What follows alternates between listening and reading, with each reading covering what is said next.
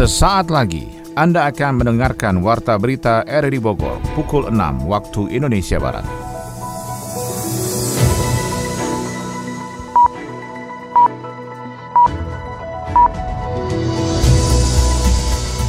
Selamat pagi, kami hadir kembali dalam Warta Berita RRI Bogor pagi ini, edisi Rabu 17 Maret 2021. Siaran ini bisa Anda dengarkan lewat smartphone Anda melalui aplikasi RRI Play dan bisa Anda dengarkan lewat aplikasi podcast kami di Spotify, Anchor, Portal, dan Google Podcast. Warta berita pagi ini juga turut disiarkan Radio Tegar Beriman Kabupaten Bogor. Berikut kami sampaikan berita utama. Lima warga Bogor terinfeksi varian baru virus corona B117. Salah satu warga yang baru kembali dari luar negeri, kemudian terdeteksi virus corona ini strain baru, jenisnya B117.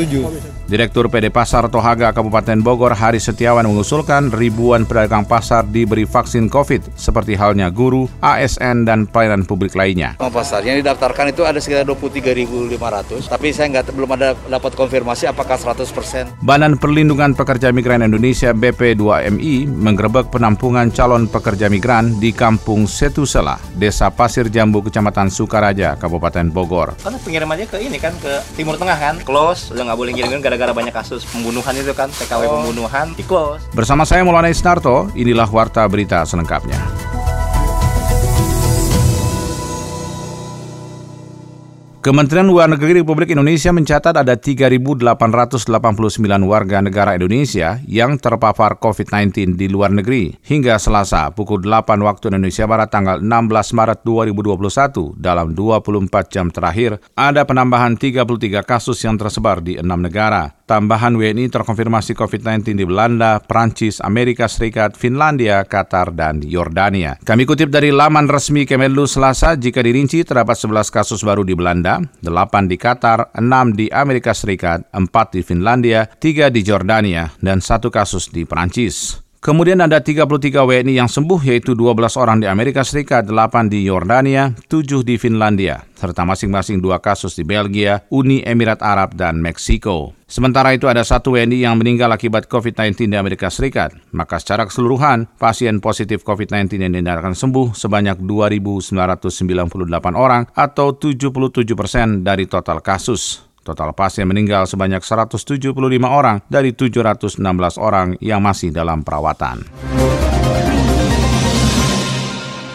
Pakar epidemiologi dari Universitas Griffith Australia, Diki Budiman, memperkirakan pandemi COVID-19 selesai dalam waktu 3 sampai 4 tahun dan nantinya penyakit yang disebabkan virus SARS-CoV-2 ini akan menjadi endemi. Diki menyebut berdasar pengalamannya selama 20 tahun ada pandemi yang selesai sampai 14 bulan hingga 19 bulan yaitu pandemi SARS dan pandemi swine flu atau flu babi. Diki melanjutkan, tantangan saat ini tidak hanya virus COVID-19, tetapi ada strain baru yang muncul di Indonesia, sehingga pemerintah memang harus mengendalikan 3T, yaitu testing, tracing, dan treatment. Dan 5M, yaitu man, money, material, method, dan mesin. Ia mengaku sudah berulang kali mengingatkan pemerintah Indonesia agar meningkatkan 3T, namun menurut Diki hal itu tergantung usaha pemerintah mengendalikan pandemi COVID-19. Apabila masih saja tidak bergerak cepat untuk terus melakukan 3T dan 5M, maka kasus akan semakin bertambah dan akan banyak menyebabkan kematian.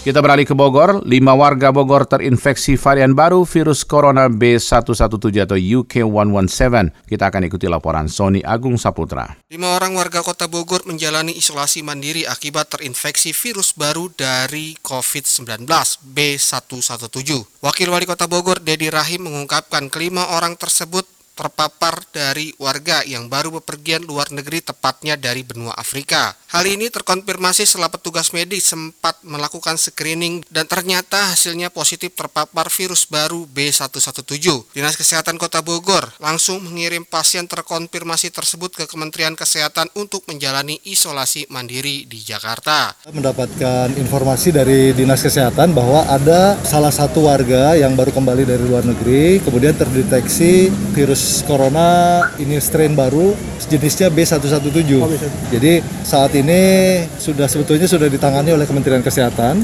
tetapi kewajiban dari pemerintah Kota Bogor adalah memonitor keluarga mereka yang kontak erat.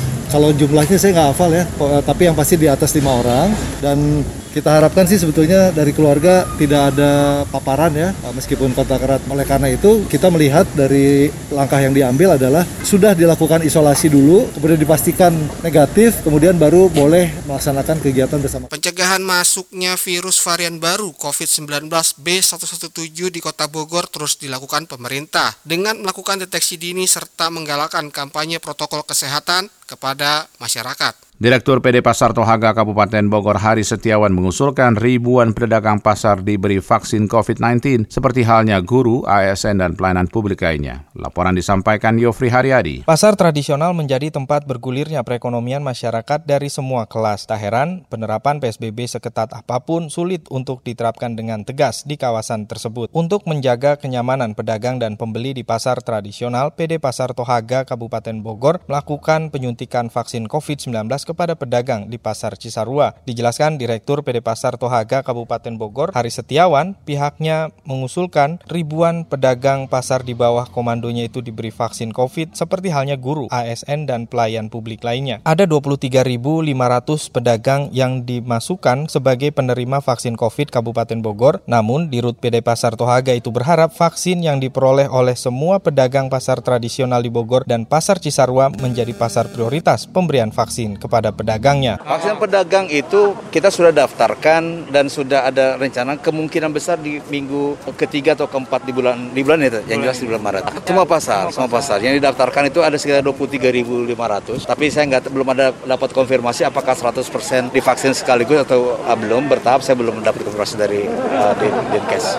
Insya Allah di bulan ini, misalnya ini, bulan ini di dua tahap ya, mungkin di dua tahap. Tapi mudah-mudahan di akhir Maret semua selesai. Meski tidak terjadwal secara merata di seluruh pasar tradisional sekabupaten Bogor, pemberian vaksin untuk para pedagang pasar ditargetkan tuntas 100% hingga akhir bulan Maret ini. Sementara itu, Camat Cisarua Deni Humaydi menambahkan selain pasar, hal utama yang menjadi kewaspadaannya adalah para tamu yang berwisata di tengah warganya, termasuk Hotel Melati yang disinyalir tidak menerapkan protokol kesehatan yang ketat kepada para tamunya. Bahkan rentan di disalahgunakan sebagai tempat asusila. Ya terlebih ini kan menjelang Ramadan. Kita sambil oh, iya, jadi benar. menjelang Ramadan ini terakhir nih. Sekarang ini masuk kita masuk Sa'ban nih. Ya. Kan kita juga mulai. Artinya juga walaupun masa pandemi tetap edaran kita juga berlaku. Pada kesempatan itu pun Muspika Cisarua tidak hanya menggerakkan operasi prokes namun juga operasi cipta kondisi jelang bulan Ramadan 1442 Hijriah dengan memberikan sosialisasi kepada pengelola hotel dan restoran di wilayah tersebut.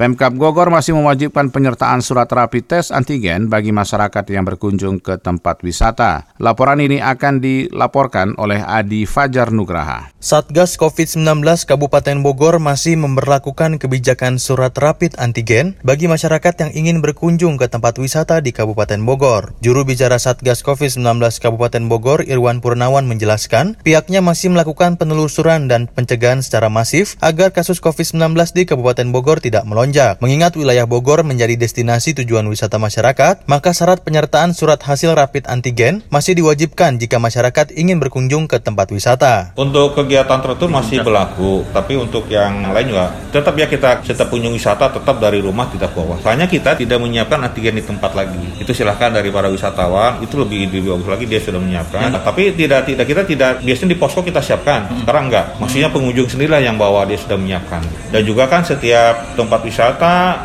dia juga harus menerapkan itu setiap pengunjungnya dia harus tetap membawa surat antigen.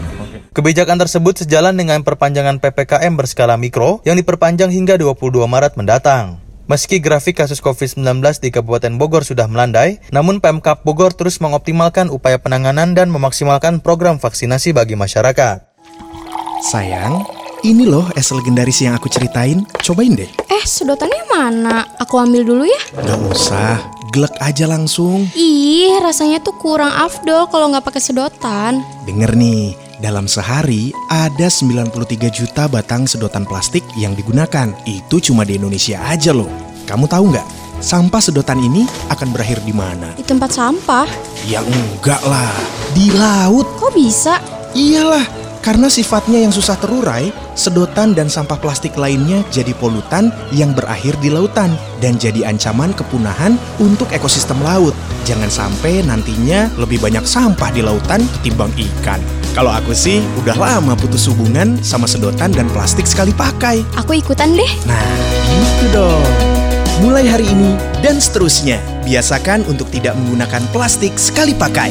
Jaga lingkungan untuk kehidupan lebih baik di masa mendatang. Badan Perlindungan Pekerja Migran Indonesia BP2MI menggerebek penampungan calon pekerja migran di Kampung Setusela, Desa Pasir Jambu, Kecamatan Sukaraja, Kabupaten Bogor, Jawa Barat. Berikut laporannya akan disampaikan Yofri Haryadi. Di mana kami mendapatkan laporan dari UPT BP2MI Sidoarjo, Jawa Timur yang mendapatkan aduan dari calon PMI atas nama Hidayatul Solihah melalui rekaman suara yang meminta tolong kepada BP2MI terkait keberadaan dirinya di tempat penampungan, beliau mengambil Badan Perlindungan Pekerja Migran Indonesia BP2MI melakukan penggerebegan penampungan calon pekerja migran di Kampung Setusela, Desa Pasir Jambu, Kecamatan Sukaraja, Kabupaten Bogor. Penggerebegan dilakukan lantaran perusahaan jasa penyalur tenaga kerja migran atau biasa dikenal dengan sebutan TKI itu pun banyak melakukan pelanggaran administrasi dalam penyaluran tenaga kerja ke Arab Saudi. Saat didatangi ke lokasi penampungan di Sukaraja, bangunan dua lantai dengan pagar hitam terkunci gembok masih ada aktivitas di dalamnya dengan sebuah mobil minibus terparkir di garasi dan jendela kamar atas yang terbuka dengan sederet jemuran pakaian. Mereka menolak menemui siapa pun kecuali yang dikenal. Salah seorang warga setempat Aris mengungkapkan cerita di balik perusahaan penyalur TKI yang tengah bangkrut itu. Mas semenjak corona ini udah hampir 2 tahun tutup nggak boleh eh tahun sebelum corona dia udah nggak boleh ngirim ke kan pengirim aja ke ini kan ke Timur Tengah kan close udah nggak boleh ngirim gara-gara banyak kasus pembunuhan itu kan TKW oh. pembunuhan di close cuman sebelum se setahun sebelum corona deh so. udah mulai collab dia pas okay. corona tambah-tambah collab lagi artinya orang-orang yang ada di situ apa masih ada yang tinggal sisa-sisa berharap tahu saya sih sekarang ada sih TKW-nya masih ada sekitar ya paling 10-20 orang lah hmm. nggak banyak sih paling 20 orangan kayaknya udah karena udah lama perusahaan itu kan hmm. ya jadi udah ada punya pelanggan tetap gitu reguler oh gitu. perorangan nggak perorangan nggak nggak melalui gitu. badan usaha nggak itu sih ada setelah tidak lagi diberi izin menyalurkan tenaga migran melalui jalur formal penyedia jasa dengan badan hukum PT Mafan Jaya menggunakan jaringan personal dengan pencari jasa di Arab Saudi sehingga tidak tercatat dalam dokumen keimigrasian serta perlindungan tenaga migran Indonesia di negara yang dituju. Sekretaris Desa Pasir Jambu M. Jainuddin mengungkapkan perusahaan tersebut hanya berurusan dengan pemerintah desa pada saat pengurusan izin lokasi kurang lebih 10 tahun lalu dan selebihnya tidak pernah diketahui aktivitas usahanya. Dulu mah pernah kan yang awal-awal sebelum ada pemekaran wilayah terus apa itu dia ada pembuatan domisili itu ada. Hanya ke sini tidak ada itu kan. Gitu. itu kan berbentuk PT kalau nggak salah PT Mapan Samudra Jaya kalau itu. Oh, oh, iya, yang TKI itu kan. Hmm. pokoknya kita insya Allah tidak tahu lah kan itu. Hanya hmm. ya kita tidak tahu kan gitu emang tempatnya tertutup atau gimana? Enggak sebetulnya nggak tertutup. Hmm. itu ke pinggir jalan terus ada gedungnya kan itu. Malah sempat kan seperti seolah vakum atau inilah hmm. kayak apa sih bangkrut atau apalah kayak gitu ya kan pernah dia bicara seperti itu. Tuh, nggak ada ya? Dalam hal ini tidak ada laporan. Lokasi yang dijadikan tempat penampungan itu pun ternyata sudah berdiri lama di kampung Setu Sela, Pasir Jambu, Sukaraja. Namun, karena perjalanan usahanya yang terus menghadapi gugatan dan tuntutan dari pengguna jasa tenaga kerja di luar negeri, akhirnya berangsur-angsur perusahaan tersebut bangkrut dan tidak sedikit tenaga kerja migran yang dikirim melalui jasa perusahaan tersebut tidak diberi gaji setelah ditempatkan bekerja di negara tujuan. Aliran keyakinan hakekok yang viral di sosial media dengan aktivitas ritual mandi bersama tanpa busana di Cigelis, Kabupaten Pandeglang, Banten, ternyata dipimpin oleh seorang pria bernama Arya, warga Cibung Bulang, Kabupaten Bogor. Bupati Bogor Ade Yasin dengan cepat merespon kabar itu dengan menginstruksikan MUI Kabupaten Bogor melakukan antisipasi di Cibung Bulang, bahkan meminta MUI untuk segera memberikan pembinaan jika ada warga Bogor yang mengikuti aliran tersebut. Dan mendesak MUI Kabupaten Bogor untuk membuat fatwa aliran hakekok tersebut dalam sudut pandang agama Islam. Hakekok, oh, ajaran, oh iya ajaran yang berdem itu ya. ya. Jadi kita tunggu yang jelas begini dalam Islam Islam, kalau menurut kalau menurut saya ya, dalam Islam kan tidak dibenarkan untuk bercampur ya laki dan perempuan apalagi mandi ya. Ya itu tentunya mudah-mudahan di Bogor tidak ada ya. Mudah-mudahan kita juga sedang berkoordinasi dengan para alim ulama untuk melihat ini ajaran tuh dari mana dan ngapain dan uh, uh, ada yang ada yang terjerumus juga. Kita minta fatwa, kita minta fatwa dari ulama. Sebanyak 16 anggota aliran Hakekok ditangkap saat melakukan ritual berupa mandi bersama tanpa busana di sebuah rawa desa Karangbolong, Kecamatan Cigelis, Pandeglang. Malang, Banten.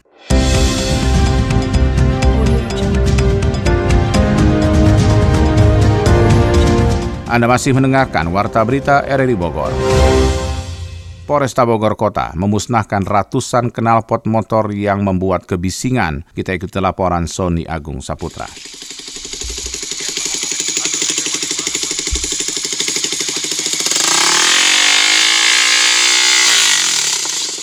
Ratusan knalpot motor bising yang menjadi barang bukti pelanggaran lalu lintas yang dilakukan aparatur Polresta Bogor Kota dimusnahkan. Menggunakan alat motong agar tidak dipergunakan kembali. Kapolresta Bogor Kota Kombes Pol Susatyo Purnomo Condro mengungkapkan saat ini pihaknya serius dalam penanganan pelanggaran lalu lintas, terutama keberadaan knalpot motor bising. Menurutnya dalam Undang-Undang Lalu Lintas masyarakat dilarang mempergunakan knalpot motor bising karena mengganggu ketertiban umum. Untuk itu hari ini kami semuanya dari Musbida Kota Bogor, Kopindo Kota Bogor menyampaikan kepada semua masyarakat himbauan agar tidak lagi menggunakan knalpot bising dan kami akan melakukan tindakan tegas bagi siapa pun yang menggunakan knalpot bising sesuai dengan ketentuan.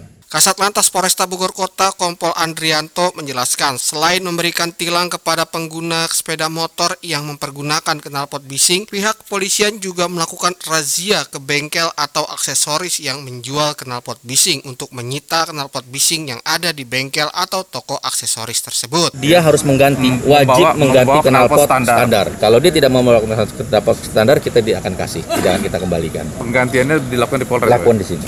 Oh ya pasti ada orang yang kaget, yang mungkin punya penyakit jantung iya, atau apa, betul. begitu dia disalib dengan kan ini kan akan menyebabkan kecelakaan. Intinya sih di sini banyak sekali tawuran ataupun perkelahian dikarenakan knalpot bising ini mengganggu lah. Edukasi kepada masyarakat juga terus dilakukan oleh Polresta Bogor Kota agar tidak menggunakan knalpot bising, tapi memilih knalpot standar yang sudah ditentukan. Dari ekonomi dikabarkan, saat ini pemerintah memperlakukan diskon PPNBM pajak penjualan atas barang mewah untuk mobil baru. Tapi tidak semua mobil baru dapat diskon PPNBM, hanya mobil atau sedan dengan mesin hingga 1500 cc dan dirakit lokal yang berhak dapat insentif pajak tersebut. Kini ada opsi perluasan jenis kendaraan yang akan dapat diskon PPNBM. Disebutkan mobil dengan mesin di atas 1500 cc juga dipertimbangkan mendapat diskon PPNBM. Kementerian Perindustrian bersama Kementerian Koordinator Bidang Perekonomian Perekonomian serta Kementerian Keuangan akan membahas kemungkinan perluasan dan pendalaman program relaksasi pajak penjualan atas barang mewah. Ditanggung pemerintah untuk kendaraan bermotor, hal ini sejalan dengan arahan Presiden Jokowi dalam pertemuan dengan Menteri Perindustrian Agus Gumiwang Kartasasmita hari Senin lalu. Dari olahraga dikabarkan, tujuh wakil Indonesia siap menampilkan performa terbaik dalam turnamen bulu tangkis All England 2021 dan Inter Milan dianggap sudah pasti menjadi juara Liga Italia meskipun kompetisi musim ini masih tersisa 11 pertandingan lagi. Informasi tersebut terangkum dalam informasi olahraga bersama Kriswanto.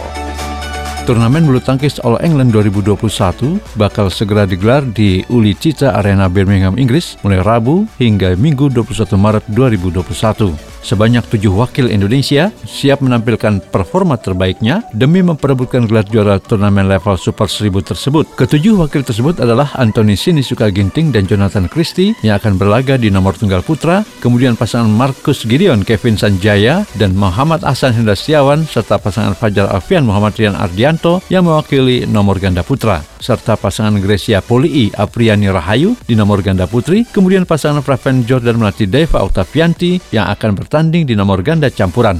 Tim Indonesia semula mengirimkan 9 wakilnya, tetapi Tommy Sugiarto, tunggal putra dan Gregoria Mariska Tunjung, tunggal putri, memutuskan mundur. Gregoria Mariska Tunjung ditarik mundur akibat mengalami cedera paha, sedangkan Tommy Sugiarto mundur karena alasan pribadi.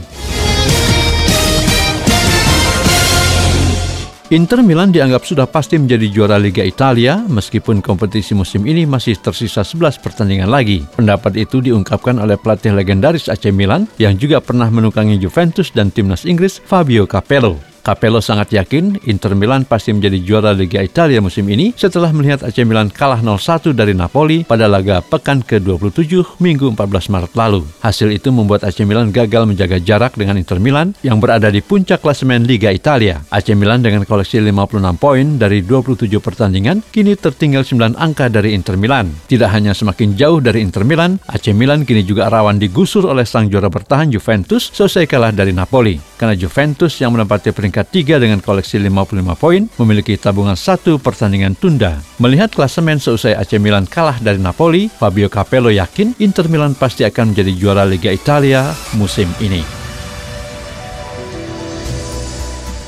Demikian informasi yang dapat kami sampaikan dalam Warta Berita di edisi hari ini. Sebelum kami berpisah, kami sampaikan kembali berita utama. Lima warga Bogor terinfeksi varian baru virus corona B117 atau kode UK117. Direktur PD Pasar Tohaga Kabupaten Bogor Hari Setiawan mengusulkan ribuan pedagang pasar diberi vaksin COVID seperti halnya guru, ASN, dan pemelayanan publik lainnya. Badan Perlindungan Pekerja Migran Indonesia menggerebek penampungan calon pekerja migran di Kampung Setu Sela, Desa Pasir Jambu, Kecamatan Sukaraja, Kabupaten Bogor. Mewakili kerabat kerja bertugas, saya Maulana Sarto mengucapkan terima kasih atas perhatian Anda. Selamat pagi, sampai jumpa.